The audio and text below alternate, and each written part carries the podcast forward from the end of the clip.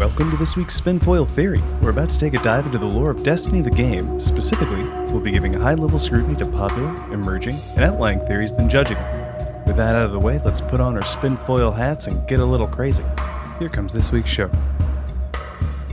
All right, cool. Ugh. And what I'll do is I'll just roll into the next one. So, welcome to the Spinfoil Theory podcast, everyone. This is your host Taylor B and Lady Lucida. How are you doing this week, Lucy? Doing pretty good. I guess it's the same Doing week. pretty good. I know it's technically the same week, but Same week pretty good, pretty good. I'm very excited for uh, Witch Queen comes out next week. Um, because this is recorded uh, a week in the past, I still have not received my collector's edition. Hopefully, in the real world, I will have received my collector's edition. I'll I'll put an update in the show notes Uh, yes, that you can see if, she, show if she's notes, gotten it by, by like, release. yes. by this release, if I do not have my Witch Queen's Collector's Edition, I will have some choice words for FedEx, U- United States Postal Service. I don't know. How, however, the package is getting to me, I'm gonna have some choice words for them because I just want, I just want my Hive Ghost. You guys know me. I love the Hive. I, I even have a little spot for it and everything on my shelf, and it's gonna look so good. But it doesn't exist yet. Not in my so house. it comes you can you can set it up on the psychometer or like on its own little stand. Yes, I know that. So I'm, I'm just trying to figure out like how do I put it on because I have a space for it, and Yeah. looking at how big it is, I think I'm gonna need more space for it. Or I can put the hive ghost. Gonna need a bigger shelf. No, I'm not gonna need a bigger shelf. I'm gonna need um. I don't know. I'm gonna need something. Like I said, it'll be a lot easier once I actually have it in my hands. I can be like, oh, it, c- it can fit here, or oh, it can fit here, I can or dig it. something. Yeah. I can dig it. Um, yeah, no, it's uh, when you get it, when you get it, and I think I can guess as to why, but it is surprisingly light.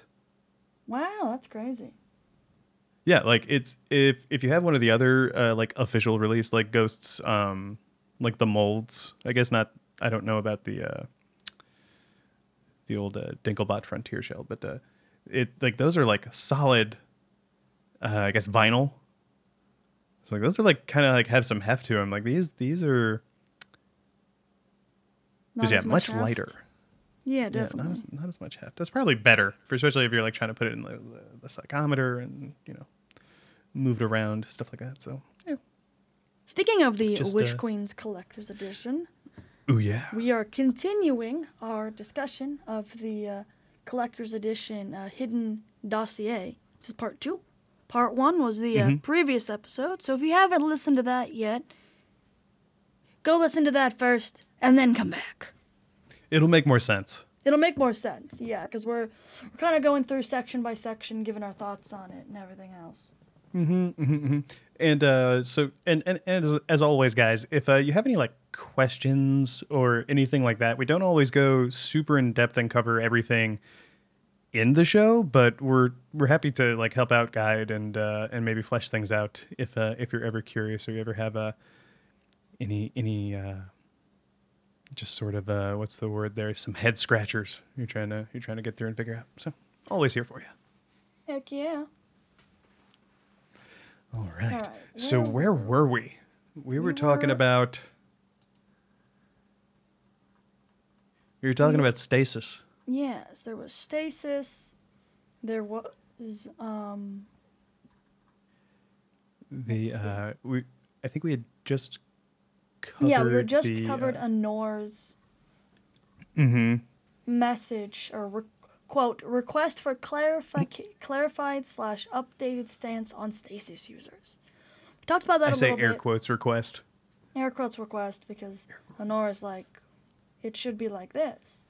And then She makes Ikora was responding to Honora, and she was all like, hey, maybe one of the choices is to do what the traveler can't, and that's finding a balance between light and dark. And then I like it. Um, uh, Hon- Honora kept pushing Ikora to like, hey, you haven't used stasis, right? Right? We could make a meme out of that. it's, it's, it's like our Lisbon one all over again. It is. It really is. I call her, it's Anor, and she's like, You haven't used stasis, right? Right? And Ikora's like, No, of course not. I would never use stasis. I need to be flawless as a leader. I need to be twice as good twice as often. I can't afford an, an is and I can't afford an in I cannot pronounce this word. Google, tell me how to pronounce this word. I am stupid. In oh. Oh, indiscretion. Sorry. I can't afford an an indiscretion like stasis. So you can cut that part out and just have no I worries. say it correctly this time. Hew, hew, hew. Anyways, the next part I think was really funny. The next part is Ikora. I think she's just talking to herself, or she's like, like uh, previously stated. Um, Ikora is working on was working on a sort of like how the unveiling is like a voice for the darkness. He was trying to write some sort of thesis about the light. And the titles just get more and more ridiculous because she's just Oh, like yeah. frustrated. It's really funny. So the first one is a Exegesis of Light by Ikora Rey. And then it's How to Understand the Light by Ikora. They're all by Ikora Rey, so um, why the light is not boring. what illuminates us? Is it natural for guardians to prefer the new and rare, but let's be cautious about it? Everyone wanted a Gjallarhorn, but look what happened when you all got one. or why mass tendencies in guardians' behavior can, in retrospect, be dis- dis- uh, destructive. That part, that one made me laugh. I really like that. I am not your mom, but sometimes mothers have good advice. Tower Mom. Such a Tower Mom. This one's funny. There's a reason we switched from Edge Walker to Blade Dancer. Eyeballs widen. What the hell is an Edge Walker? I want one. Um, familiar, familiar, familiarity shouldn't breed contempt. Puppies, wheat bread, and doing what's right. Transgressive thrills and contempt for the wholesome. I feel like I would love that book. Why the need to commit violence in defense of life predisposes us to moral compromise by I can't find a good title. like it's it gets it gets more and ridiculous. Like when when the truth is not in the middle, why the everyday need for compromise tricks us into the grand moral and then it's literally a bunch of gibberish because I felt like she just bashed her head on a keyboard or something. Because it's just gibberish at this point. Guardians won't read this unless it drops an engram anyway. Um, they'll just say, Ikora should have died instead of Cayde. Cayde would have been down with stasis and throw it out. I hate philosophy and want to go back to the Crucible. Delete all of those things I, I wrote. No, this isn't a title of Ephesius, just delete them all. By Ikora Rey. So like I feel like she's literally just talking to herself as she's like working through all of these titles and she's just like Guardians won't read this anyway. They'll just blah blah blah blah. I hate. I just want to go back to the Crucible, man. That was simple. And then she looks and she sees her ghost like basically transcribing all of this as titles, and she's like, no no no no no no no no. Hold on, hold on.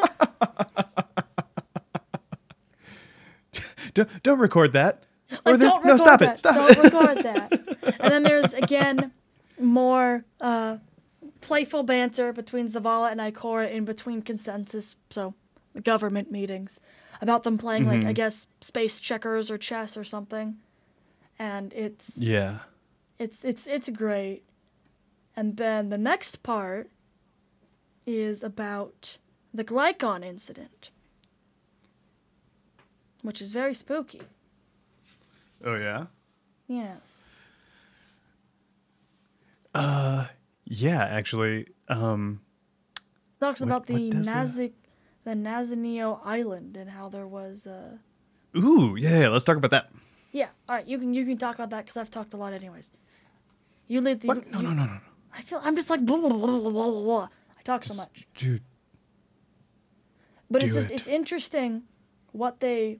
One of the things they bring up is why is it that so many places touched by darkness carry a sense of memory. The nightmares we fought on the moon, those these haunted growths on the Glykon. the Taken, who are products of literally taking of the will, even the unveiling lore, delivered in in a, a clear, casual first person. The common identity of the common element of identity, memory, and consciousness. While the light is impersonal and silent, it is everywhere and in all things, but invisibly so, and silently so. Why should memory and identity belong to the darkness? Um, claimed that it was important to understand why guardians return without an, without an identity. Do we understand why? If memory and identity belong to the darkness, does the darkness itself have an ident- identity, a personality, a voice? Is this the same as the darkness itself? It's it's really interesting about like the uh, the memory and the sort of like echo of what happened, uh, especially on the Glykon. You know, because as you as you go through that mission, that dungeon, you have this. Uh, you you both like kind of hear whispers yeah. in the voices of of people you know, kind of like you do in um uh when you when you go to uh, raid uh, Riven actually. You know, like that that opening when when uh, she talks in like a bunch of different people's voices. Yeah, definitely. That definitely is very. I mean, now with that at that point, Riven is taken, so spooky stuff. Yeah. So even even more uh, like darkness themed paracausal. Oh man. I want uh I really want to I really want to talk about that too because the with what we know now about the uh, sort of like crystalline nature of stasis, the way the way it it's a byproduct of removing all the energy out of like a, a point of space time. I guess is a good oversimplification. Let us Yes. We'll bring lettuce in here too. to, to correct. But um because he he is that kind of scientist. Um but, but I uh it's just really interesting to me that it can go so far as to hold intangible stuff from those mm-hmm. moments like feelings, reactions, memories and evoke them because like when you're when you're going through the things that you hear in the in the voices for the most part are like things that you heard before just being used like differently in in sort of like a weird soundboard sequence to kind of in my opinion like manipulate your emotions. Yeah definitely. And so yeah Sorry if I sound a little farther away from the mic right now, everyone. My cat Robespierre was begging for attention, and I finally couldn't. Your cat no was anymore. like, "Pet me." Yeah, yeah. No, he needed he needed full on, full on lap time. So, yeah. Now he's now he's up here getting hair on everything. So being being a happy guy. Um. But yeah, I I agree. It's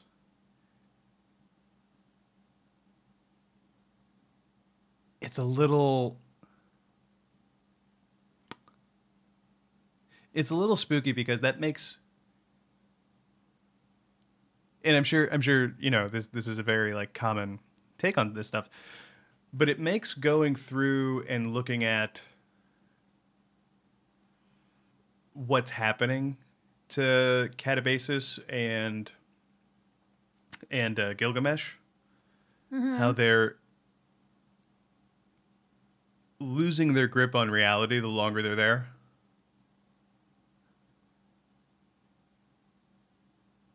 When you consider like what must have they been hearing? Like how do they how like how do you deal with voices in your head for that long? Yeah, definitely. Yeah. And actually, that goes back to this has been this has been a really a really good uh, series of series that, that we've been doing, Lucy, because that, that takes it back to kind of what happened to Lisbon and the Kentarchs, the Kentarch 3. Mm-hmm. Yep. It's all coming together. I love it when a plan comes together. So, but, um, yeah, big big credit to you more than me on that one. But uh, yeah, I think I think we we're definitely reaching a focal point where whatever sort of deal we actually have with the darkness, I don't know if it's going to happen in Witch Queen, but I think that's going to come to a head. Mm-hmm. I think whatever we have at the outcome of that, I don't think it's going to be exactly like the user experience might be the same. I don't think you know Bungie's going to reinvent the class at this point, but uh, the the subclasses. But uh, I I think the however however beyond like beyond the final shape, however we're channeling these things, uh, going like past that point, I think is going to be fundamentally different. I can't wait to find out, but I think I think we're we're getting some implications of how like darkness darkness is like uh you know it's so interesting it's a virus because if if you think they, they use the word virus and, and they, they make the comparison earlier in the book to a uh, like a like a physical like a like a like a bacterial or not a bacterial it's a virus but um, sort of like a real world uh, biological virus. That's the word I was looking for. But the way it gets into your system, the the way the way it infects, I think the most people is you know one by it you know if, if it if it overtakes a space and can cut off your sort of connection to the lightest. In, in the case of Guardians, I, I can stick to that because that's kind of how we experience in game. But the way it also corrupts through stasis and, and gift of powers and, and proximity to those to those powers, it's almost like a, uh, a an electronic, a computer virus getting snuck in with a with an untrustworthy uh, executable. You double click the uh, the stasis exe, and then all of a sudden you got these darkness pop ups everywhere. Oh no, the darkness pop ups. They're everywhere. Yeah. How did I get these pop ups? I never. I'm not even on the internet. yeah. Yeah. Um, you heard it here first. The darkness drives people crazy with their invasive ad campaign. yeah, definitely, possibly. But yeah, but then it goes um uh it goes more in depth to ex- to explain a incident on Nazik Nazino Island where um Ikora visited um this island she was searching for something um and she ended up finding some I would say like I would say some pretty evil things, but she couldn't figure out if it was like human evil, like you know, like direct like human violence upon other humans, or if it was like, you know, something darker. Which is scary. I think it's scary. But something that she mentioned is um well she also talked about the um the Glykon the lore books that we found aboard the Glykon and how this all kind of relates to like the darkness having some sort of there is a voice to the darkness. And something that you said that was really really interesting um, so this is one of her bullet points. The documents found aboard the Glykon Volatus attached to Calus's belief in a present on the far side of his contact, contact ritual, an observer. Is there a wielder of darkness as we are wielders of the light? One or many? When Oryx called the darkness down into an ogre to speak with him, was this the voice that answered? Mara says there is a distinction between darkness and its chief exponent a single and this is the second bullet point where she kind of continues mm-hmm. a single dominant wielder would suit the ideology of the darkness as expressed in the books of sorrow and the unveiling veiling lore one leader who has either extinguished or subjugated all others winnowed them down to only the most necessary and effective effective form. We are many guardians, a complex uh, plurality of light against one dark agency. I think that makes a whole lot of sense to me. Yeah. So there's lots and lots and lots of guardians because you know guardians dark the whole light is about being complex while the darkness is all about the one final shape. Ergo, there it makes sense to me that there is a single dominant user of the darkness and lots and lots and lots and lots of people who use the light to show complexity versus non complexity. You know, I I think there's another theme it, it, it, that works with this. I think there's another theme that's kind of coming up. I'm noticing, uh, you know, as as we kind of go over this again together. There's a different level of connection uh, between the darkness and uh, the people who wield it, and maybe maybe even in uh, like interpersonally between people who wield the darkness. Though, like jury's still kind of out on that that part. Uh, but hear me out. In the same way that dejected ghosts can feel sympathy and mm-hmm. identify mm-hmm. with the krill uh, in the hive uh, from the books of sorrows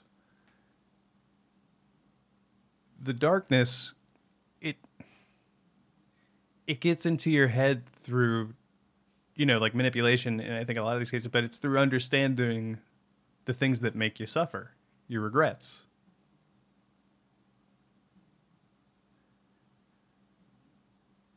It has yeah. Yeah it, it, it, it has this this bond through pain that the light doesn't have. Yeah and a lot of people you know a lot of people who've, who've been through trauma especially been through trauma and were lucky enough to have someone to go through it with will tell you that there's a bond that's formed that's like unlike any other bond. Mm-hmm. to, to, to oversimplify. Um and i think that's i think that's a big part of what the darkness exploits. And i, th- I think that's a running theme in in this book to, to try and to try and pull that out. Because i think i think what we'll find is especially by the end of Witch Queen. And this is more of like an educated guess than a theory, so forgive me, Lucy. I know this is supposed to be the, the, the intro, but I think, yeah, I think that's why you end up getting domineered by someone. It, it, it's it's the same it's the same reason why you know a lot of people theorize how like uh, cults of personality get formed and things like that. It's it's uh, it's it's not that the people who got swept up in it are dumb. It's not that they're their targets, it's that they get brought into this thing when they're at a real low point. More often than not. And then like people who felt like they had nothing suddenly have like people they, you know, are told like their their family type type level of connection and and you know, people go to bat for that. So like never never mistake that they're victims. I I I think that's how you get caught up, you know, in a similar way with the darkness. It's it's like getting caught up in a cult. Um the same kind of cult.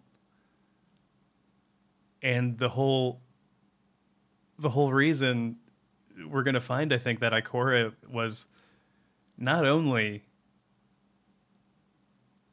maybe unknowingly, maybe knowingly set herself up for success to be here in charge, leader of the Vanguard and the formidable group of guardians that they that they can get to to go after it. The darkness can't tempt her. She like she has regrets as as we see in this book, especially in, in the margins where where she talks to the reader, but she can't be brought in like everything everything she is now is like logic it's calculating it's it's it's reasoned out and it's not to say like she's completely immune to everything but like you know she's not going to be someone that the darkness is going to be prepared for in recalling past mistakes or like worries about the future like it did with lisbon yeah Definitely. I definitely think everything's coming together. And I'm very excited. Yeah. This is going to be cool. Very cool. Oh man. Wait, so uh Sorry, I didn't mean to derail us. um, No, no, no, that's totally fine. That's totally fine. Ikora then talks about, like, you know, suffering is a common theme of the darkness. Because, you know, we have Catabasis and Gilgamesh. We have um, the Dredgens. And they, they say VIP 3015. Now, that's someone we haven't heard of before. My guess is it's our buddy, and by buddy I mean not buddy. Um, it's our not buddy buddy, um, uh, named Krell, the ghost hunter. Now, if you don't know who he is, that's fine. He's very rarely mentioned. He, um, wait, Krell isn't the ghost hunter. Krell. I'm saying Oh. Krell, not not Crow. Krell. Okay, you gave me a heart attack there for a second. No, his name is Krell, not Crow, Krell, and basically he um his ghost found him on the far edges of Mercury. Um, he seemed his ghost thought Krell was resilient and old and unwavering and super smart. Um, and his his he I, his ghost even says I kind of had a moment of weakness because you know I'd been searching for so long that I didn't hesitate to res him. But if I had just hesitated and spent a second to quote, um, I might have sensed how tired and burdened and tangled his soul truly was, and I would have left him in peace. But Hmm. he ends up uh,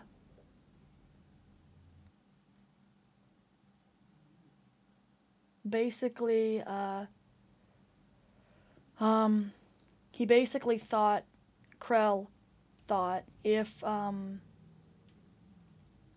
if if the ghost's sole purpose was to raise the dead to kill in the name of an unexplainable forces, uh, Krell could no longer let that happen. He would end the cycle.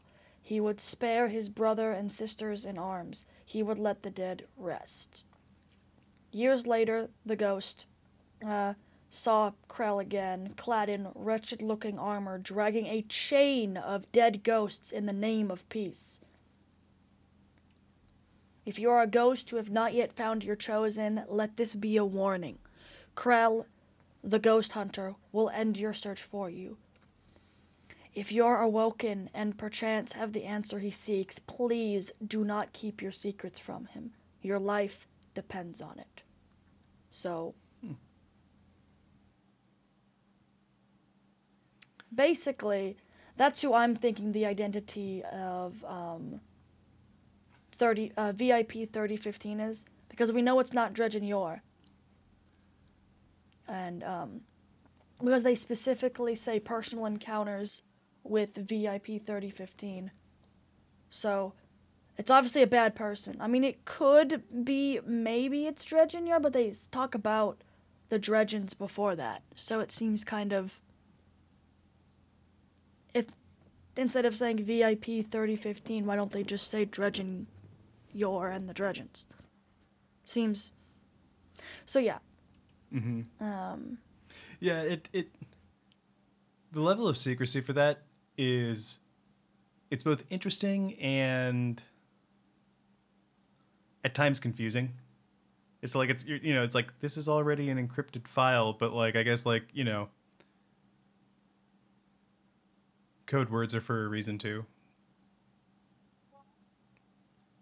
In this type of thing, um, like like like I agree, um, especially when they can in some places like refer to one another like okay but you didn't edit it out but then you're still saying like vip said such and such Yeah, definitely.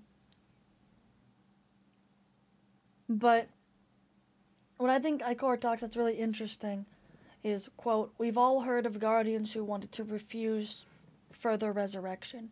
But this level of despair on the ghost's part is unique. Talking about uh, Gilgamesh and Catabasis. And if prolonged c- eh, contact with agencies of the darkness has this effects on all ghosts, can we affect a massive failure of, of ghost morale?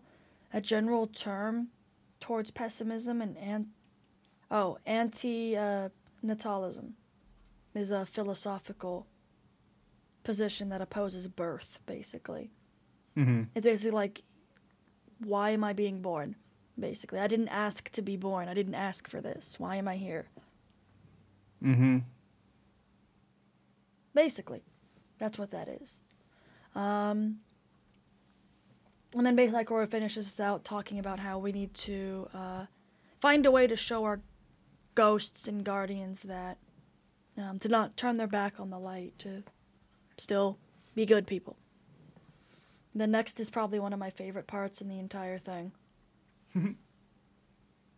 it's Shax sending Ikora a message and it's probably my favorite part of this entire lore book because finally, finally, we get confirmation that in the Mark of the Great Hunt, Shax and Mara did not have a one night stand. It certainly I have been seems that way saying now. well, the uh, it's much more apparent, obvious. I mean, like I didn't think they did at all, even when the lore came out for the um for the mark of the Great Hunt. I always thought people were being stupid. I mean, like it could be read that way, but I don't know. I think I read it the way that it's now canon. I guess that you know they just sat and talked. Like, Mara isn't exactly a super sexual person. It seems it would it just seems out of character for her to call up Shax for a one night stand. I don't know. Just for me personally, that just seems kind of out of character. I mean, yeah, she is power hungry, but not like that kind of power hungry, you know? Yeah, I definitely, I definitely see that. You know, and I think um, at the time, at the time it came out, there was, you know, there, it was suggestive language, and I think um, even if it was specifically just to be like a red herring, it was, you know, it was kind of, I think it was kind of meant to put a thought in your head, but uh, I disagree, but okay. Well, I mean, I guess I guess other than like they're trying to make you wonder how he drank his coffee, noting that the helmet stayed on based on the initial conversation, just like it Yeah. didn't it didn't really click in any in any like that that was one of the more plausible ways. Uh, with the explanation we get here, I think I think it's I, I agree with you because now there's context to that, but like otherwise like yeah, I I'm not gonna I'm not gonna I'm not going to uh hurt everyone's imaginations with me going into like the different things I think it could possibly be. but yeah, like I feel like there's only so many ways you can you you could take that without the further context. Yeah. But um basically uh what's really funny is um they explain there is so as we've seen in Destiny 1, Shax was much more I would say he was a little bit more reserved. He wasn't as insane. I wouldn't say insane, but like as enthusiastic as he is nowadays. And it was really funny where um he literally went to behavioral therapy and that's why he's now super enthusiastic about everything and i just think that's great I really love it too. it was great My one of my Um, one of my favorite things about that whole part is he actually goes through and it, you realize uh, that Shax is a much more considerate and insightful, yeah, nuance is a great word. Uh, person than I think his sort of persona would maybe yeah seem like at first glance and i just i really I really love that because it's true. Like back in D1, he was also a little like sassier when you lost. He was all like, "You suck."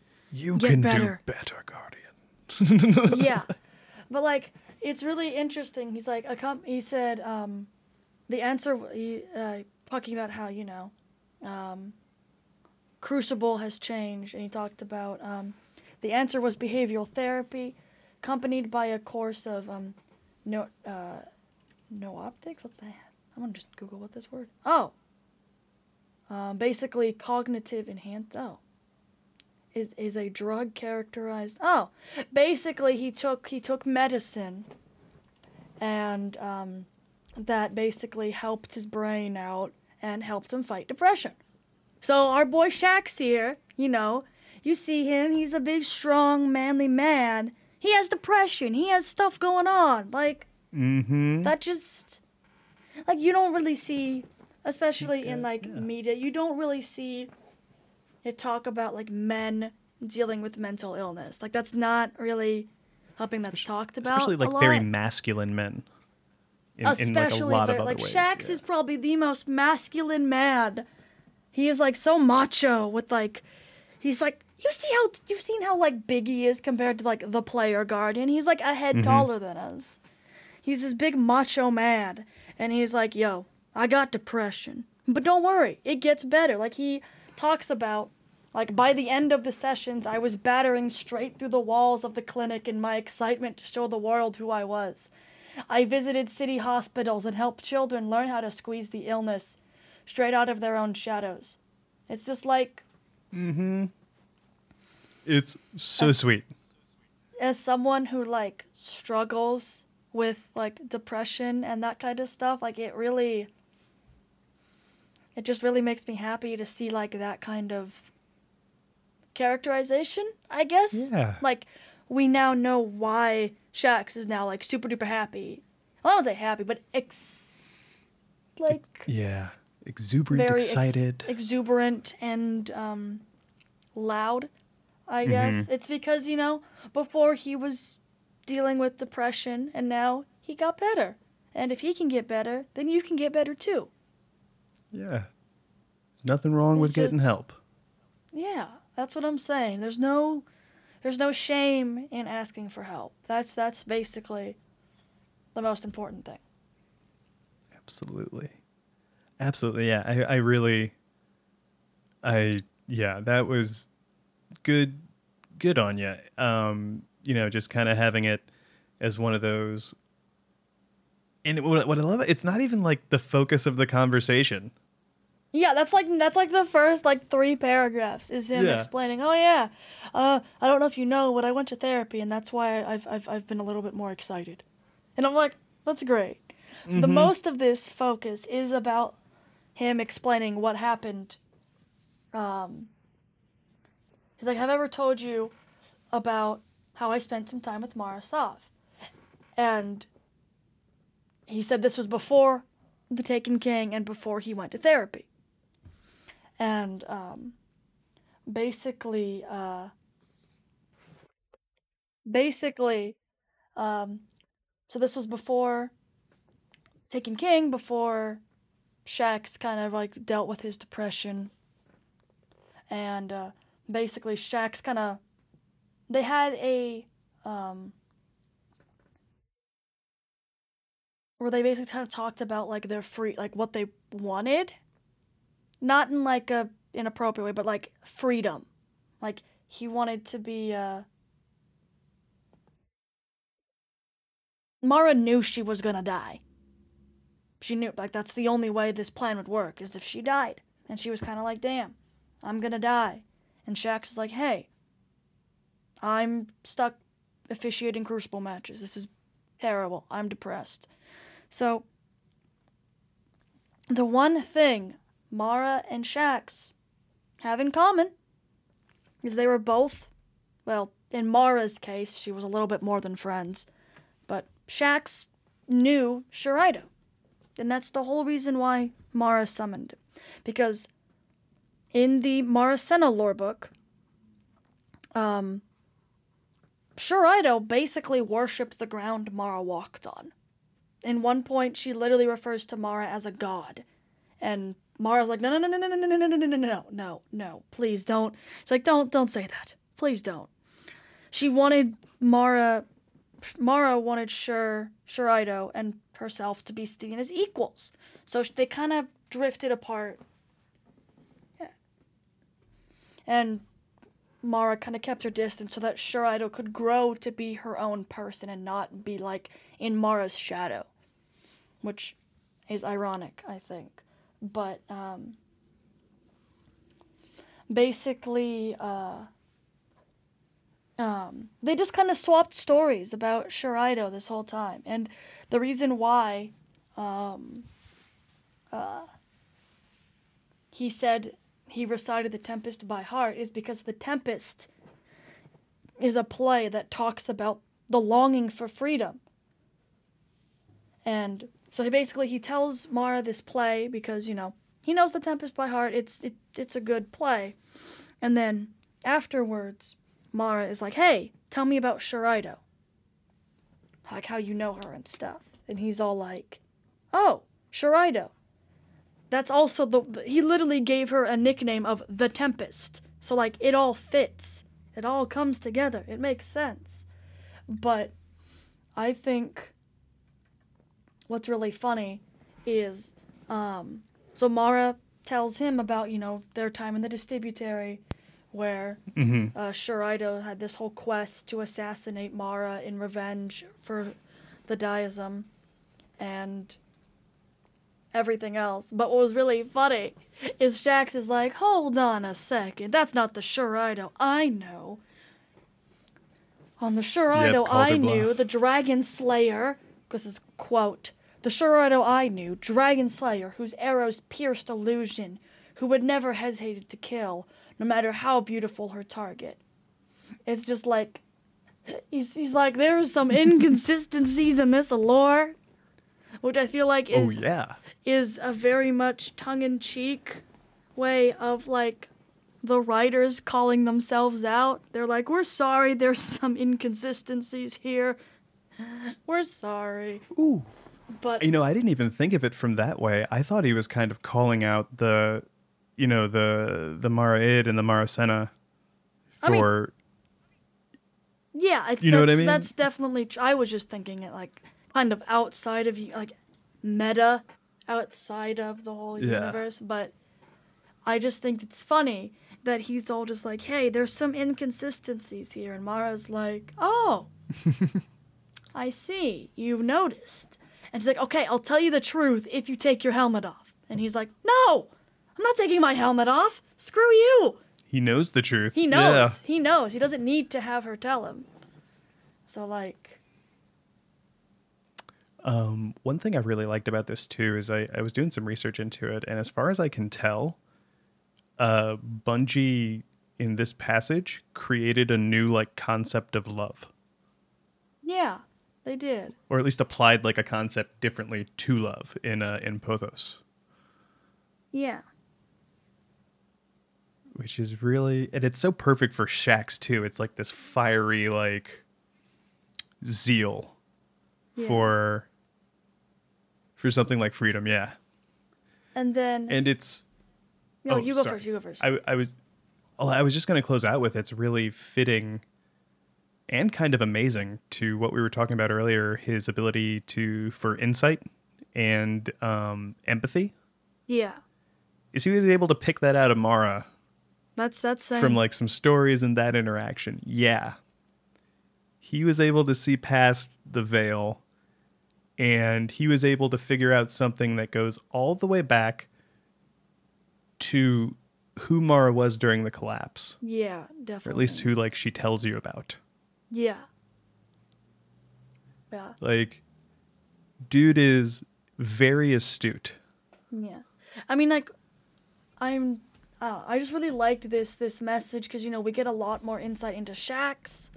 We get a lot. We get some insight into what actually happened because some people were like, "Oh, it was a one night stand," and other people were like, "No, they just chat chit chatted," and it's nice to actually have it be put to rest, which makes me happy, and I'm glad that I was right. Yeah.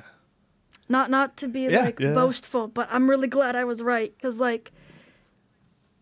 And I guess that still means that Mara is now not. See, Mara isn't bi; she's a lesbian. Ha ha. Not that that's good or anything, but it's always nice to see more representation. There isn't a lot of bi representation though, which does actually make me a little sad now that I, I don't, yeah, I don't think there's any in Destiny. Mm, there might Not confirmed. not come like in, in- confirmed, but I know. I think Ikora might be bi. I'm not a hundred. Don't quote me on that. I might have to go. Yeah, I want to say. That's- Well. Yeah, there. I'm not you sure. know, it doesn't just- really technically. It's kind of hard to tell with someone who had their like emotions like magically changed by a wish dragon. Yeah, that is true. It's kind of hard to tell. and then, what's great is uh, Ikora.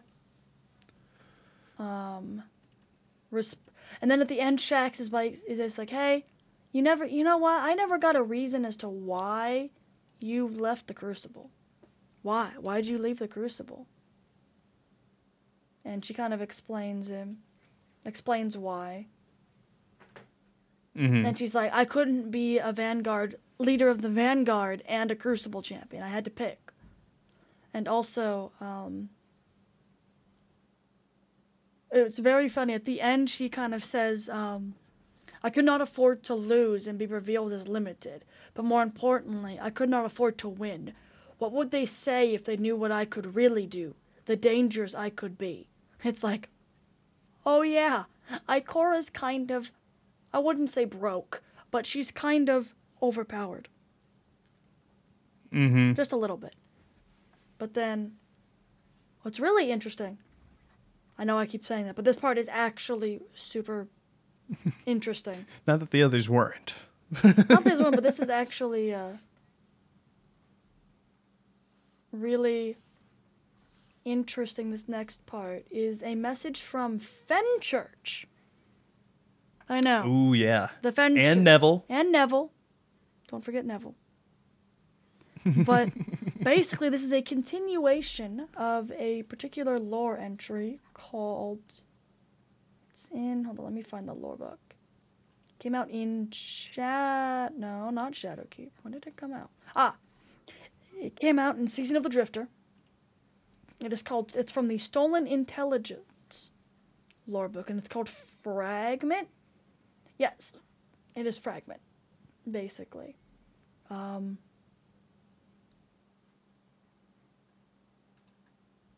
um,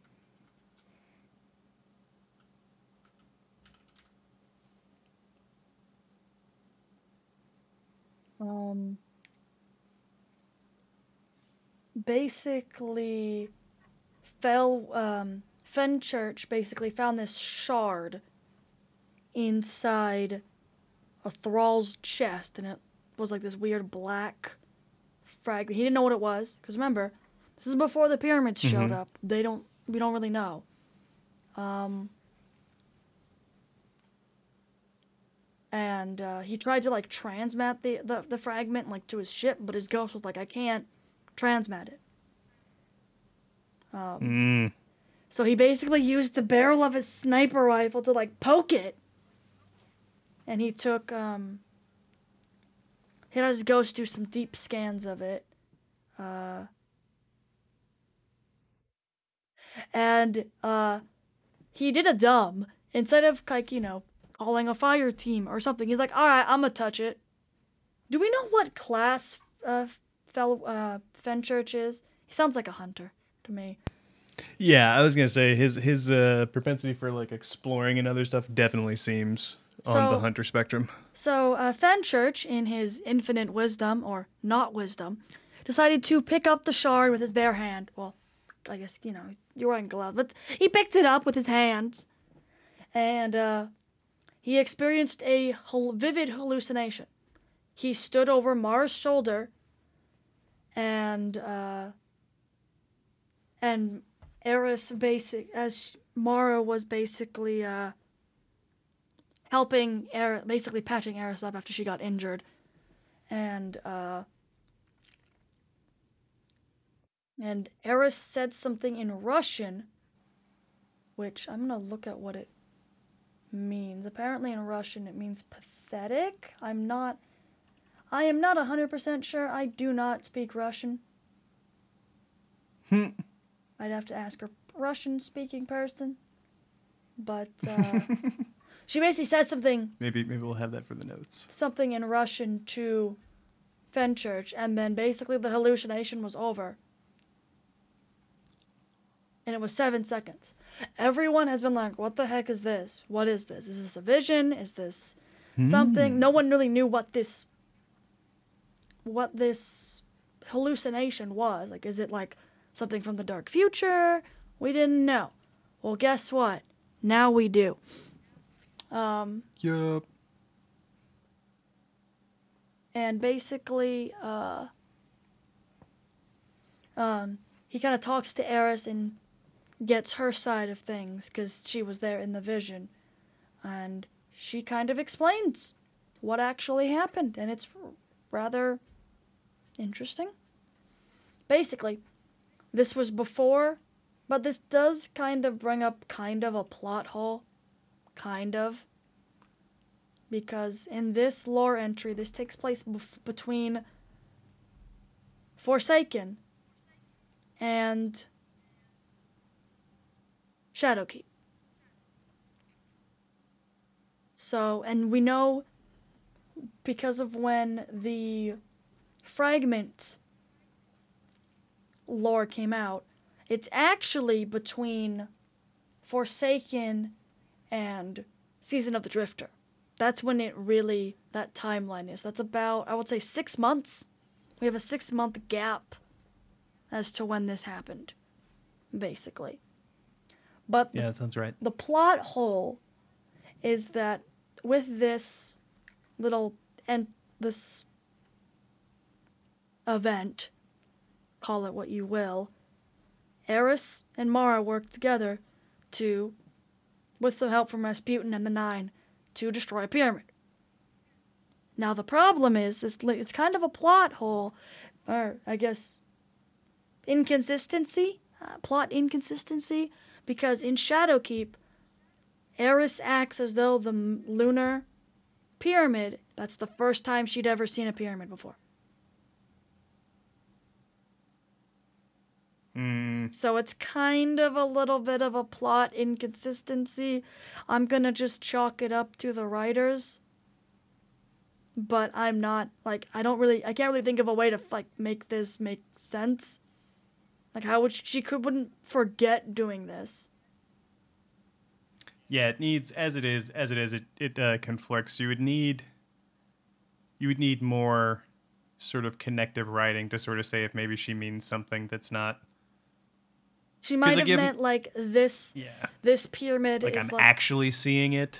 Like yeah. It's not yeah, really um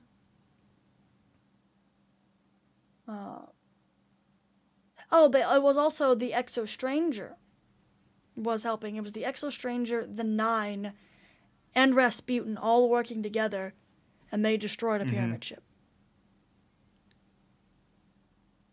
that sounds cool. but I um, want to watch that vision. I know, like, why isn't like, I'm I know this isn't the vision that Sjur Eido had of Mara cracking a pyramid open with her bare hands. Like that needs to be a cutscene, or I'm gonna be really mad. I was gonna say like it's a nice one though. It needs to be a cutscene. Mm-hmm. Like, um, what's interesting is, uh, um, during this whole plan, Mara did not tell her Corsairs that she didn't even tell the Techeuns about this plan. She didn't tell anybody.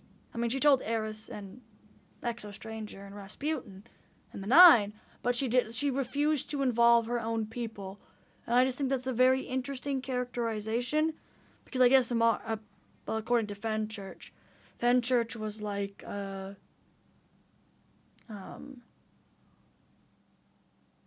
uh, basically said that maybe Mara felt that it was time for the burden of sacrifice to fall on herself rather than her own citizens. Hmm. Which maybe that was the case. Maybe Mara only thought that she could do it. We do not know. well, you know that's that's interesting too because it it kind of makes me wonder if uh with with current this is also like public knowledge stuff, but with uh with current like uh sort of teasers that Bungie has released at the time of this recording. Mm-hmm. I mean, we kind of see the we see the right people in the same room to where maybe that's how the ship gets cracked open in Savathun's throne world. It's possible, but we're not sure. But what's really interesting is we now know exactly what Mara got out of the dreadnought. She does have part of, sort of, Oryx's power. Not necessarily the ability to take, but like his metaphysical. She, sou- she got something out of it. Because basically, Mhm. this is part of it. Um, also, they went to the dwarf planet of Eris with Eris, which made me laugh. um, yeah, because basically, this is the Eris is explaining to Fenchurch what happened. Um, the journey to the dwarf planet Eris was difficult for. I'm just going to say the planetoid instead of Eris because that's going to get confusing because there's also a character named Eris. the journey to um, Planetoid was very difficult for Eris. Mara had charged herself with some metaphysical quality salvaged from Oryx, which made it extremely difficult for Eris to tolerate her presence. Mara was um, uh, re- Hold on, I am blanking on how to pronounce words. How do you pronounce words? Oh, um, Mara was reticent and snappish, probably most likely lingering trauma from her death in the similar battle at Saturn. Mm-hmm. And then, um, uh, and then Eris continues to talk about it. But what's interesting is basically they have this. They're on their ship. I think it was the Exo Strangers ship, and um, uh, Mara went basically EVA, which is extra vehicular activity. So she went out of the ship at one point, and um, she basically left the ship, went inside the pyramid, and died.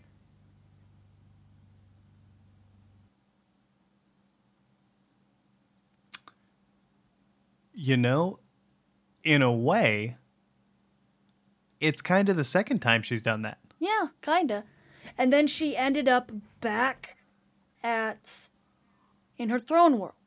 Now, remember, Shattered Throne is still a canonical thing that happens every three weeks. So she got she basically spawned in her throne world and Dûl Incaru was there and she's like, Hello, I am going to kill you, finally. And Mara's like, Oh no. I'm in danger. But what Eris did is Eris ended up uh, doing a hive ritual to basically pull er- uh, Mara out of her throne world. Oh wow.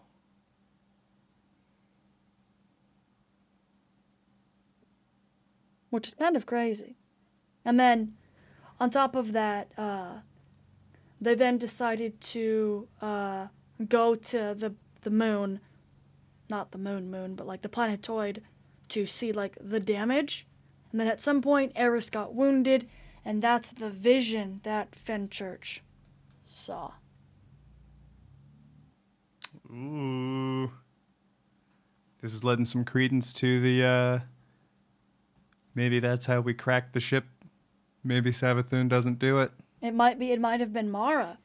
That's something I didn't really think about. Yeah. But then we didn't have this thing. Um, Mara and her league of uh, extraordinary uh earthers.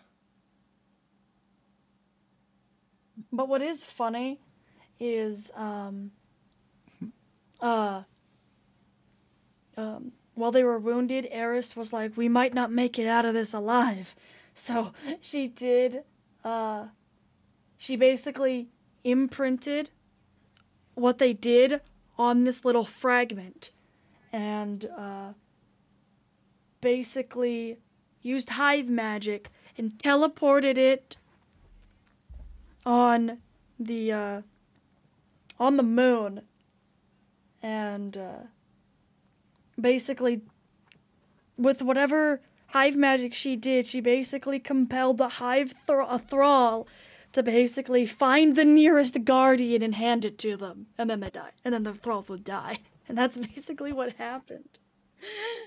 It's just it's kind of hmm. funny how all of the, like we got this random piece of lore in the stolen intelligence lore book and nobody really knew what to make of it.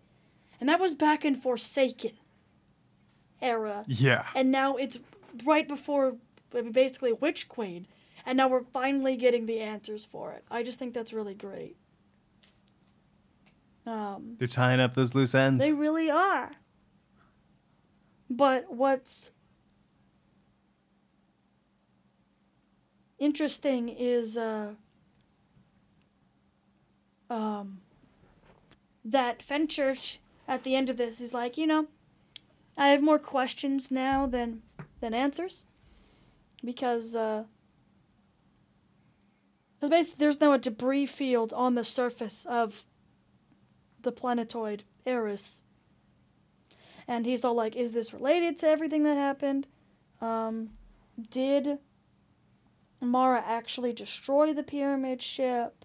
Um, if she did destroy it, why hasn't she, you know, exactly shared that information with us? Um, um, one of the things Fenchurch says, quote, faced with the skept- skepticism and distrust of so many uh, guardians, a distrust that has persisted despite the Exo Stranger's reports that in multiple possible futures, Mara died along fighting alongside our forces in the final reckoning. Surely that basically Mara knows that guardians don't exactly like her. So she should have shared the information with us to, you know, gain some trust, maybe? hmm But if she did destroy the pyramid ship, was it a one off event that she will be unable to reproduce? Perhaps she had to physically connect with the pyramid to destroy it, or the pyramids and the pyramids have now rendered this impossible. Well basically he goes through like all these like, okay, why didn't she share this with us? Like that's kind of sus, I guess. Yep. Fenchurch is a is a man after my own heart. Yes. Absolutely. You know, I, I, I really I really enjoyed enjoyed it too because it it well it kind of fleshes out Fenchurch a little more and Neville. But Yes, I love that. Um it it's definitely it's definitely interesting and it adds it adds a level of depth to Mara and Eris relationship. Yeah, no, it's it's nice seeing them interact again, and I hope with I mean with with with what we have seen from the teasers and everything, um, that we know Mar- Mara and Eris are going to have a role in the Witch Queen, so I hope that Eris at least gives us some some context or maybe explain what she was doing during season of the lost because i know out of universe like real life reasoning is because they the writing team felt like they had enough too many they didn't want to include Eris because that's too many people because they already had ikora zavala ikora zavala petra crow mara savathun saint that's already like seven people they didn't want to like have there be too It's many characters. Getting into Lord of the Rings amount of characters in pretty much, yeah. It's just like it's getting yes. But yeah, I um I get it too and I and I'm I'm glad they didn't just exclude her, they gave it a story reason and they don't ignore how important she is to the story. Like Oh yeah, especially very to like Savathun. Like she has a vendetta against Savathun because she kind of realized all of her problems is Savathun's fault. Mm-hmm. Savathun pushed Crota to open the portal, which led the Vex into Oryx's throne world, which led Crota to be kicked out, which then led Crota to eventually end up on our moon, which then led to the Great Disaster, which then led to Wei Ning dying, which then led to Eriana 3 and Eris making a fire team to go kill Crota, which then led to all of them dying, which then led to Eris losing her light and her ghost, crawling out of the Hellmouth, having to use an Ahamkara bone to, like, see the way out, quote. And then c- mm. we end up killing Crota and Oryx, and, like, it all. It's all because of Savathun that all of this bad stuff has happened to her. So now she is annoyed and wants to kill Savathun, which I totally get that. I would too if I was her. It's only fair. Like I get that. That's fair. Very valid. But yeah, and then that's hmm. that. And then last we have I'm not saying last, but um uh Ikora responds to that and uh um basically explaining Mara has to like lie and deceive because that's just who she is. It's hard for her to trust people because like now that she's talked to the Exo Stranger, and the Exo Stranger has like future knowledge, not necessarily from this timeline, Yeah. but other timelines where it plays out, and Eris betraying her. Mara's like, wow, shit. Maybe that's why Mara didn't tell her about what's going on this season because she was afraid uh, Eris might go crazy. I could see. I could see that. I could see that. I could definitely see that. honestly yeah and honestly like it she seems she seems more than than just like uh someone who was like a thrall consumed by the um the darkness at least in the dark future personally i wonder if maybe she was being possessed maybe she became a vessel for something or someone Maybe. It's possible. yeah or there's so many i have so many wonders wonders about uh how they got to that point exactly Yeah. yeah Yeah, because basically, uh, um, you saying Mara's whole thing is because of her advocating for the bomb logic instead of the sword logic. If your enemy knows how the bomb works, they can disarm the bomb. That's why she has to be so complex and distrustful of everyone because, like, if people know how the bomb works, they can disarm it, and that's bad. Yeah. And it's absolutely right too. Your best your best uh, defense is secrecy. Definitely. It's your best armor. Oh man. Such a wild as you guys can tell, this is just a wild, wild book. It's so good. Okay. And then Then next is a reply from Ikora to her friend uh, uh, Chalco, who is a member of the Hidden, and I think the owner of Dragon's Shadow, if I'm not mistaken. Um. Yeah, and uh, I think there's some other like Chalka's Finery. There's some other there's some other hunter stuff. Um. Also, if you get the collector's edition, the owner of the uh the hidden sort of access card. Is Chalco? That's cool. That That's comes with it. Yeah. Uh, one of the things on there is there's a uh, there's a code that is uh, redeemable. They've already been released, and then it says uh, Chalco Young, agent designation, Cha dash uh, Three one nine. Yep. Yeah. And then it gives you the code for the emblem. So yeah, this is this is Chalco's uh Chalco's card. That's cool. And Yeah. then um it's really interesting. Like basically this this last thing because Chalco and Ikora are they're actual friends. They're not just coworkers. And Ikora is like you see like a lot of Ikora's doubt in this. She's worried like how do we handle stasis? Do we just ban it outright? Do we do what we did with the Ahamkara and just if you're using stasis you're evil? Adios? Like what do we do? Or we're literally she says um quote um uh we are this close to losing them all, every guardian, returning to the dark ages of warlords and factions. All that saves us is what little authority of the vanguard still remains. Is stasis the hill we die on? Like, damn. Yeah, it's it's a pretty it's a pretty um the letter the letter gives you a lot of insight as to like what is going on inside Ikora's sort of like stoic Head. Emotionless But- presence that you see in the tower. It is kind of funny that like later on she talks about like she feels like this is all her fault. Not necessarily her fault, the Vanguard's fault. Because um, the whole system they built, um, uh, quote, a system, uh, the popularity of stasis is a direct result of a structure of power. A system we built here in the Vanguard to a sense, a sense of, a sense of, I know the word. I just can't English right now.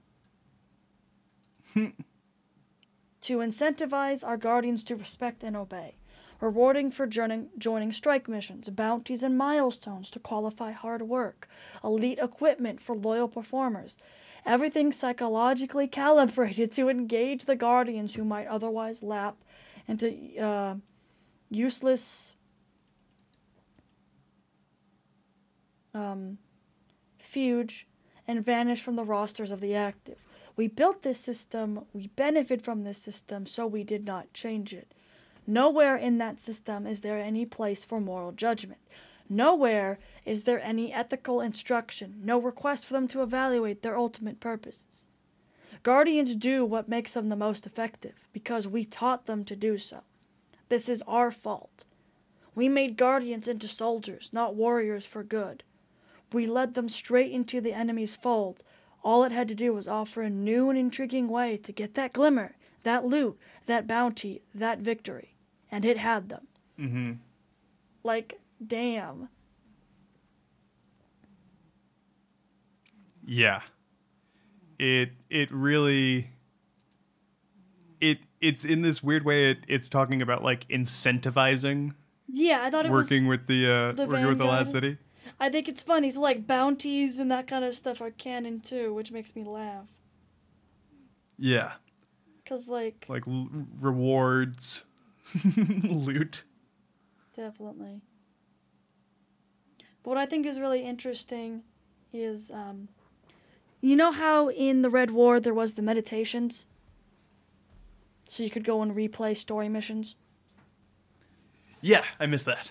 Um, she, m- uh, Ikora literally mentions that, and it's funny. Um, and why would we teach our guardians to question the the right the righteousness of their actions? Guardians don't like doubt. I urge them to meditate on their past, and I thought it, that'd be enough. But even the meditations were just challenges to do it again, but better. I just thought that was funny. I thought that was a very tongue in cheek way of Bungie remembering about, oh yeah, we used to do meditations. Uh, Ikora used to do that, but then she stopped. And now and they we, talk about why she stopped. and now little they have why she stopped too. She's like, there's no, they're not learning from anything. They're just like, oh, let's do this, but faster. Do this, but better. Yeah, it's it's funny. I I once again, I I love these little uh in-game out of game tidbits. Yeah, they're they're great. And then And I like um at the beginning of, of this passage before we get too far away from it, she actually she she kind of I, I think gives ghosts a great sort of nod of respect. Uh, she she talks about uh, ghost sight and like how they and it sort of uh, comments on the relationship between the guardian and the ghost definitely. and it's it's it's easily in Ikora's own way. Like it's one of it's it's some it might be like one of the sweetest things she ever says about like ghosts or like someone who's not part of the conversation. Yeah. if that makes sense. But yeah. So that's also also a good one. But uh, from that, from the personal reply, we go into uh, Something that kind of ties into uh, this upcoming season. Season of the Risen. oh, I agree. Ooh, yeah. There's a ooh. I would. Do, you- do you think the uh, the Hive Risen will have a uh, a similar relationship with their ghosts?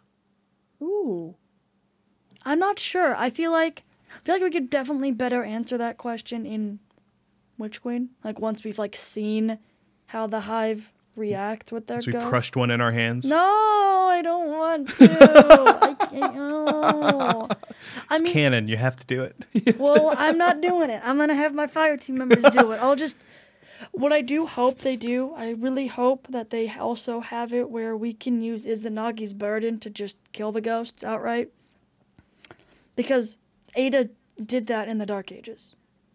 She Yep. honed edged, saw the ghost, and went pop. It was it was more like a more chunky, like a choo noise, but you know how the gun sounds. It- replicate that noise. Bang, gun. gun noise go burr. But yeah, I think that'd be a nice I think that'd be cool. Like if you used Izanagi's you could do that, but it's like you don't have to use it.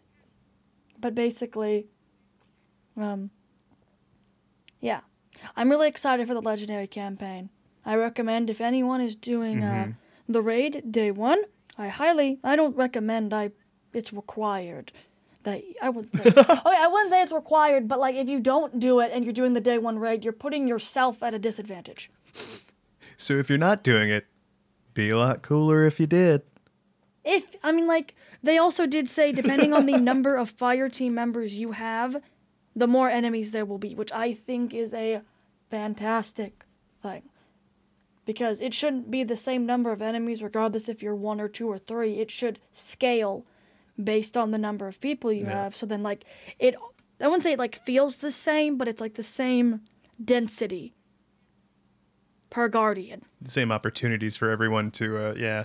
Cause like with it just being one guardian and you're by yourself, it's it's a, it can be a little rough if it's like the same amount of enemies that like like if you're soloing a grandmaster or something like soloing a strike. Mm-hmm. Strikes are designed for three people.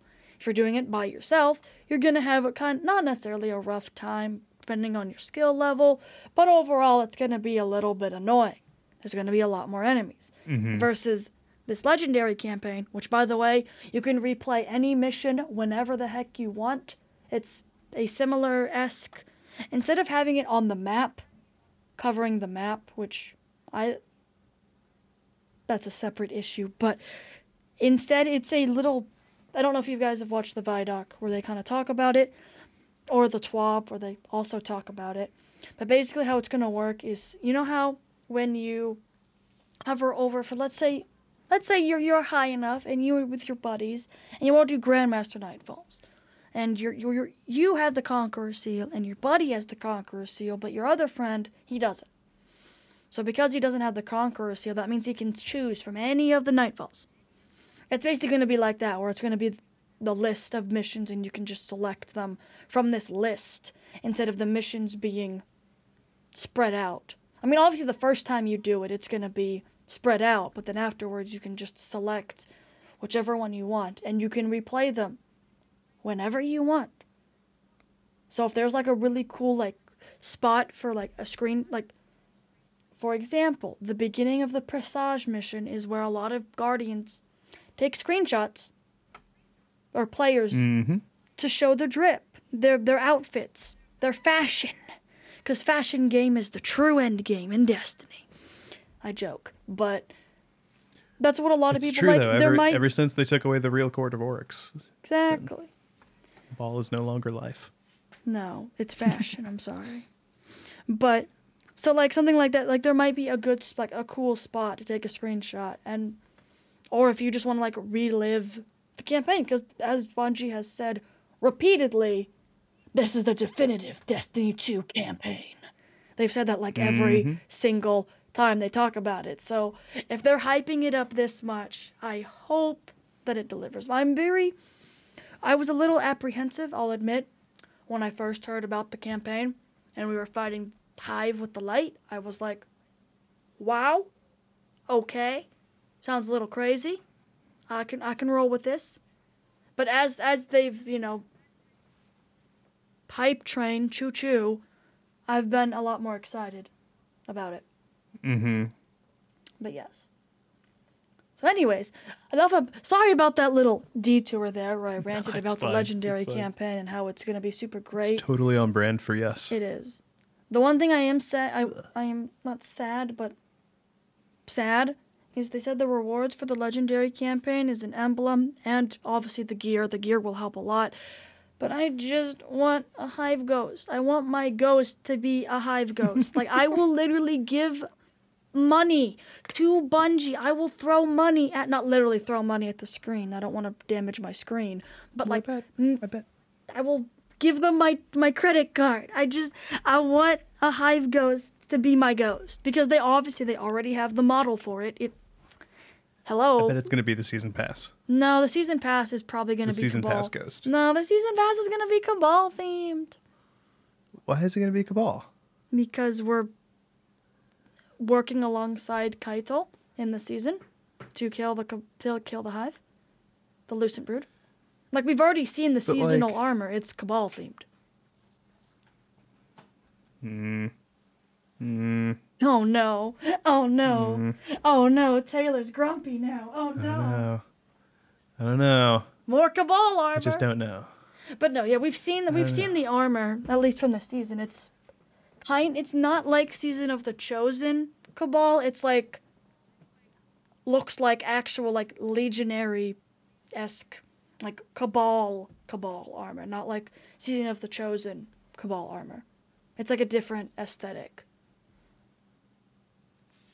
I mean, I gotcha. my hope is that they did say, you know, we're getting a raid with Witch Queen the next season after. So not season 16, but season 17, we're getting a dungeon. And then the that'd cool. next And actually, I just want I just I'm want sorry. Lucent Brood armor. Like I will literally throw all of not all of my money. That that that's kind of ridiculous. I would give Bungie money if I could just be some of my money. I would give them some of my money if I could just make my hunter look like a lucent brood hunter. Like if that was if going forward eventually you could have like, you know, a hive guardian. Bye bye hunter. Adios. oh no. Yes. What your hunter? Oh, oh man. I think I would do that with I think you might have to. I think you might have to give up your hunter's manual. I would get, but no, I'd be a Your hive. club pass I'd be revoked. a hive one. I'd be a acol- I'd be the acolyte hunter. I'd still be a hunter in spirit, but I'd be a hive one instead. I don't know, man. It seems it seems like a lot of hunters won't even let you sit at the campfire if you won't use stasis. I don't know. I mean, I don't know. I mean, can hive heard from some guardians use lights. stasis? hmm. oh no, I just meant like being a hive one. Like no, no, They wouldn't straight let- to jail. Straight to jail. Okay, Straight- I'm going to to jail. Bye bye. Taking my hive ghost with me. But no, like that's what I'm like really excited about for Witch Queen is like further down the line. Not right now because you know. I could see maybe by Lightfall we maybe be allying with. Okay, I wouldn't say allying with Savathun, but like a tenuous partnership of some sorts because while I don't. I you don't ooh. think so mm. I think I think whatever we get from her, we take. interesting. Hold on. But yeah i don't i'm not sure at this point. We will have to wait and see. I mean like because the thing is is both us and savathun want the same thing. We both want to defeat the darkness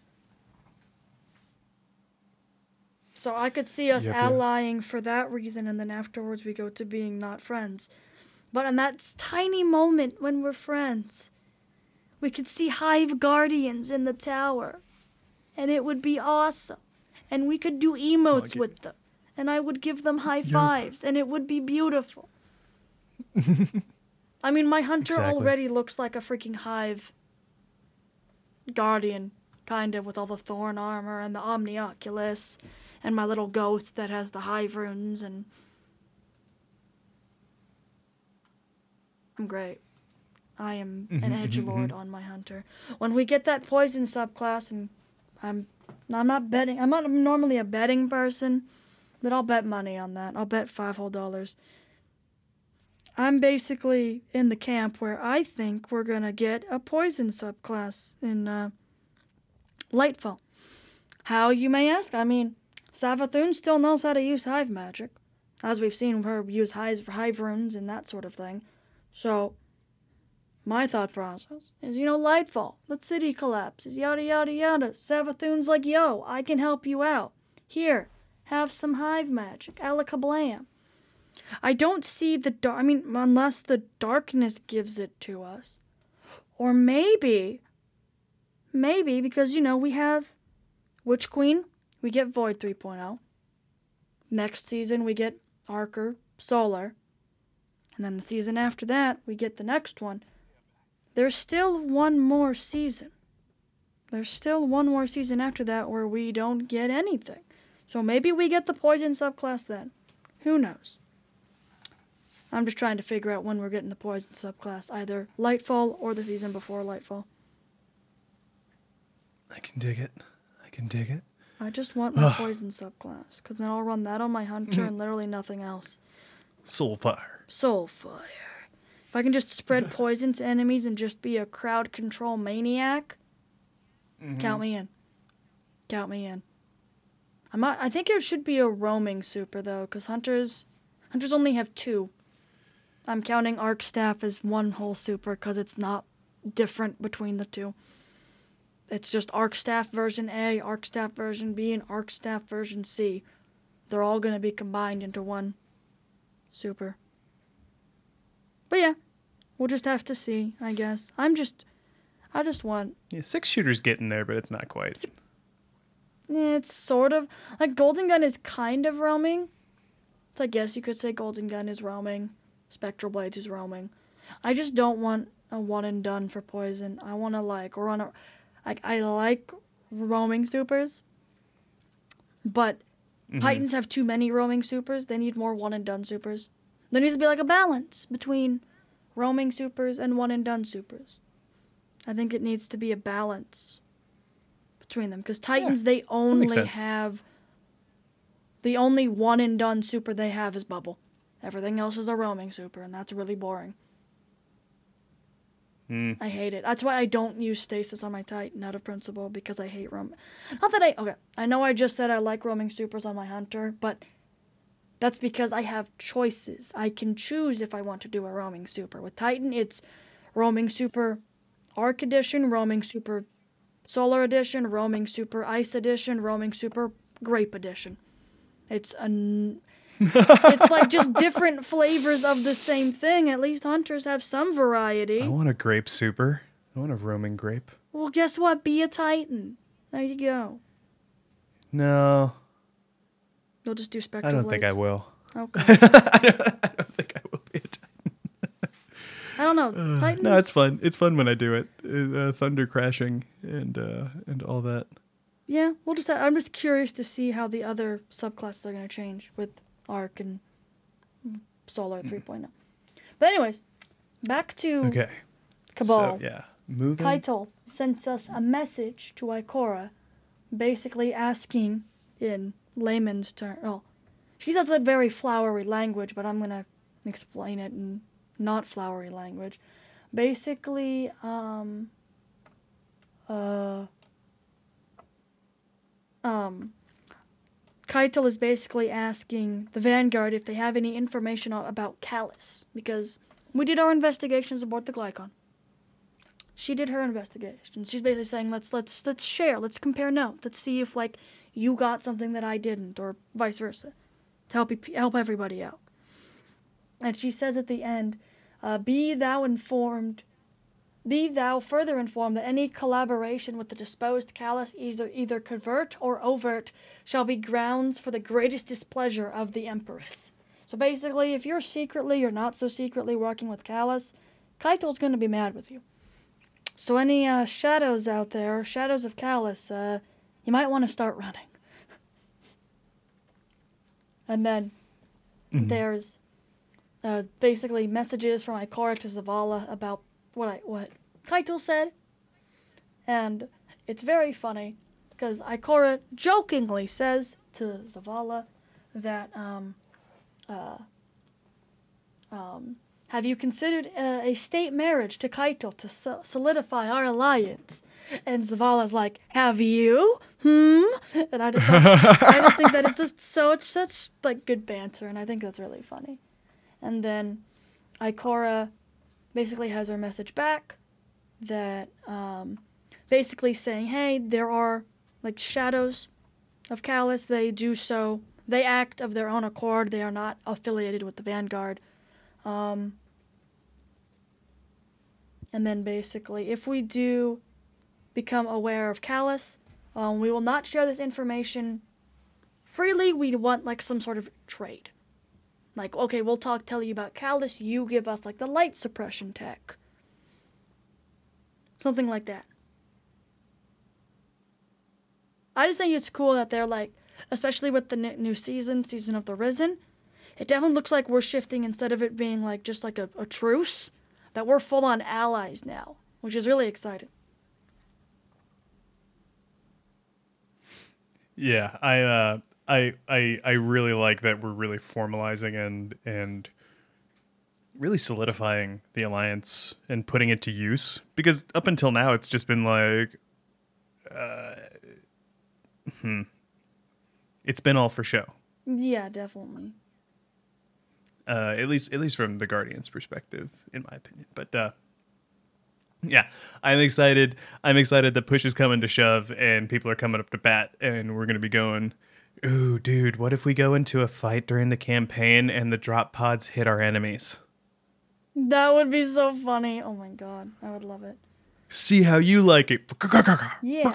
And then you got like a buddy coming out with a minigun. like, Like I, did, I could see that happening with uh, battle, not battlegrounds, or I'm assuming the new activity we get is more battlegrounds, but we're fighting the Hot- Lucent Oh. Brood instead of Caiatl Cabal. Oh, interesting. I could see that happening. I think that'd be cool because they said they're adding in battlegrounds to the Vanguard Ops, previously known as Vanguard Strikes playlist, and that could mm-hmm. be a way for them to add new strikes with air quotes without actually adding new strikes. Oh, I like it. So I could see it being like battlegrounds, and it's like, oh, you're fighting the Lucent Brood now instead of instead of the Hive, or the Lucent Brood instead of the Cabal. Then the last, but certainly not least, thing in this lore book is the statistical analysis of Ikora, where basically Chalco basically By Chalco. uh, basically looks at the power level of Ikora.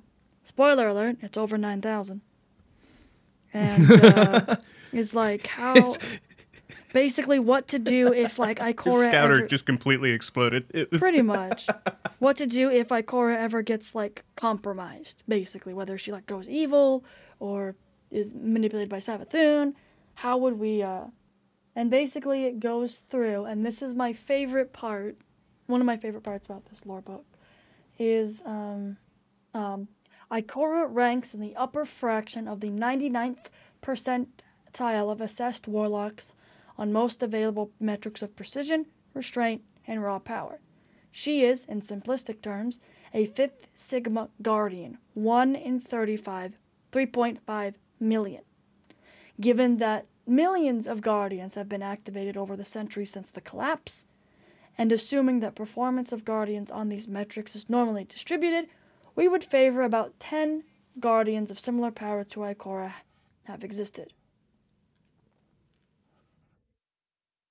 And basically, the reason why she's so good quite the endorsement. is because of her field experience and in, and her per crucible training, basically. That's why she's so good.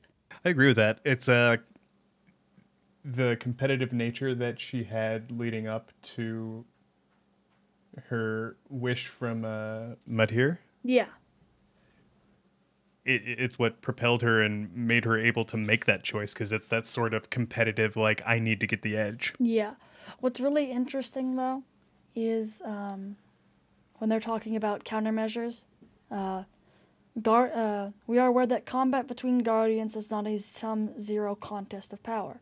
Context and tactics are decisive. Crucible champions dropped into the wilderness can be brought low by mere fallen, fallen skirmishers. Seasoned rangers may die from the first crucible aspirant to skid knees first into them with a shotgun. So basically, there are people who are good at PvP who just you drop them in, in in like a grandmaster and they're flailing like chickens and you can also take seasoned PvEers, you know, the raiders, the dungeon people, and drop them into a PvP match, and they'll also flail like chickens. But Ikora is good at both. That's the thing. Yeah. Because basically, she's very good at uh, processing information and acquiring, like, understanding everything. She's very good at that. So.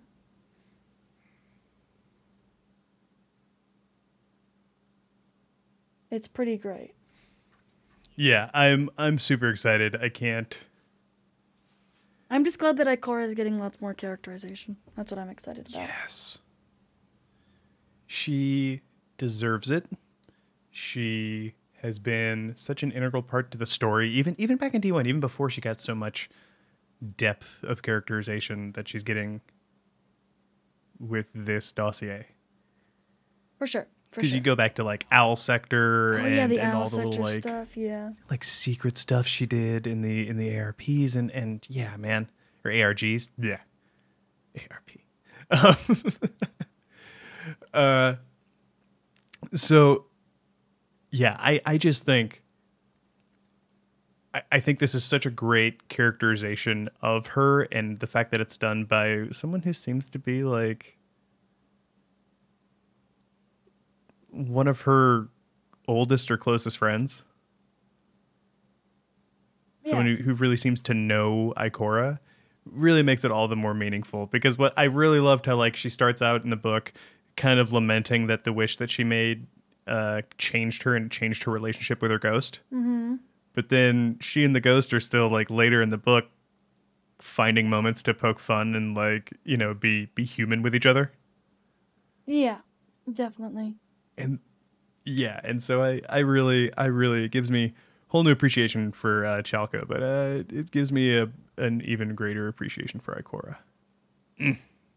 yeah this is it's such a great such a great dossier such a great dossier and i love i love the way it's presented that you find out all these things in the margins and and in throughout these uh, selected uh communications about ikora but it's really the subject matter of each thing is not about her. Yeah. Yeah, yeah. This, uh, yeah, I love it. Absolutely love it. That's so. Yeah. So I said, like I said last episode, I guess, guys, up there with Cayde's journal. Definitely. Um, I really liked it. I thought it was really good. Uh, you know, this is the second part two. Is part two is long. That's okay. We can always split sure it in people- half. Um, I think it's one of those things where we're around like one and a half. Okay. So I might just, I might just keep it there. But yeah, we'll we'll see. In, in in a good way. This has been this has been awesome. Uh, I really enjoyed uh, running through this with you, uh, Lucy. But uh, you got any final thoughts Um. on the dossier? Um. Uh, I think it was, I think it was really good. I liked that they, like I said in the previous part, they cleared up a lot of misconceptions about Ikora, about Shax, about about like everybody, and like I always thought it was funny that they explicitly say, um, you know, millions of guardians have uh, there are millions of guardians, but we haven't retaken the solar system because, quote, um, uh, these complaints come from the same people who ask why we haven't reconquered the whole system with our vast strength, forgetting how many guardians are either in, um, basically, exhausted, um, still working on mastering their first subclass, which means a lot of them are new lights, are already committed to the protection of populations and resources here on Earth. Basically, we have a lot of guardians, but a lot of them are like babies and don't know how to do anything. So we may have millions, but like a good majority of them are are babies and can't even barely summon a golden gun. They're just learning about their little subclasses and Mm-hmm. conceptualizing how to use their light and supers and know, What's a figuring out grenades, Exactly. Like, we don't even know what a super is.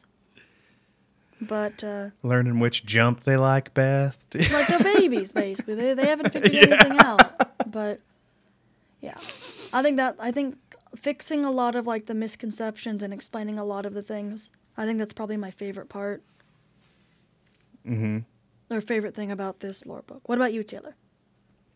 Uh, you know, same, same. I, I really like that it fleshed out a lot of questions that the community had that had speculated over. I really like that it gave me, it, it gives new insight and appreciation to Ikora and some of the characters are like Around her. that tangentially work with her. Like, yeah, like I, I feel like I, I I've learned more about uh, Fenchurch and who he is. And I mean, for guys, like that's a character that started off as like offhand dialogue by Tess when you were in her menu. Yeah, definitely.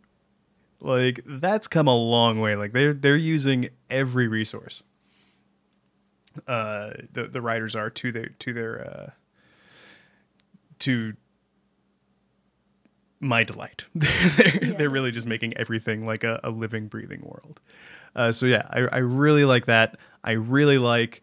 Uh, this is gonna set up. I, I, to mirror Lucy, I highly recommend you guys go out and read this. And uh, if we're allowed to, we'll link to the Google Doc, um, uh, or or some some sort of resource for it. But uh, read it. It's going to make the campaign A lot more better. meaningful, Yeah. more accessible. Yeah, hundred percent, a lot better. So yeah, uh, did yeah, hi, hi, highest marks. Go read it. Treat yourself. Yeah, definitely. We'll, we'll post. Uh-huh. We'll have the link to the transcript, or if you want to read it like picture wise, like we have that too. We'll post both We'll have options. Yeah. Because some So, people they alright. just want to read it and search for things. Other people they just want to. They just want to like read it like how it's written, which I get that. Mm-hmm, mm-hmm, mm-hmm. But yeah, do you have any? Uh, do you want to like start the closing? I was gonna say, yeah, my my cat will not. He's broken into the room twice now. He's broken just- into the room. yeah, he's a cat burglar. He's a cat burglar. but um, he wants attention, and I You're like I can't do this anymore. yeah, I can't I can't say no. Um, so uh, yeah, let's move into closing uh, on this one here, and yeah, uh, you know, um, this was this was a great one. We uh, great great going through the material with you, uh, Lucy, and yeah, I'm excited. I'm excited for things to come. And uh, the next part in this series, guys, will be uh, some theories and thoughts uh, gleaned really from the dossier. So yeah, if you get the opportunity, and we'll, we'll be sure to link, uh, definitely go definitely go check it out. Okay. So, Lucy, you got any you got any like shout out final thoughts Um, just for like life in general? Mm, shout outs. Um, shout out to uh, again my raid team for being a bunch of Pogger gamers, making me excited to uh, um to uh, play the Witch Queen raid because we don't really know anything, but I'm still excited. Mm-hmm. Mm-hmm. Mm-hmm. Hype. Uh, I'm gonna give a shout out. It is February, uh, so all I'm going to say on my soapbox there is go go lift up some some black, some African American uh, creators, uplift their voices, and yeah, listen. That's all I that's all I can say about that. Yeah. Uh, yeah. So that's uh, that is my that is my shout out uh, this this week, and uh, yeah, everyone out there, uh, stay safe, take care of yourself, inside and out. Yep. And we'll see you next time. Thanks for joining us again. Bye bye. Toodles. That's off, Guardians. That's it for this week's discussion. Have any questions or comments about this episode? You can reach out to us on Twitter at Spinfoil Theory or write us an email at spinfoiltheory at gmail.com. If you'd like to read our show notes, check out articles, listen to past episodes, and more, be sure to pay us a visit over at our website, spinfoiltheory.com.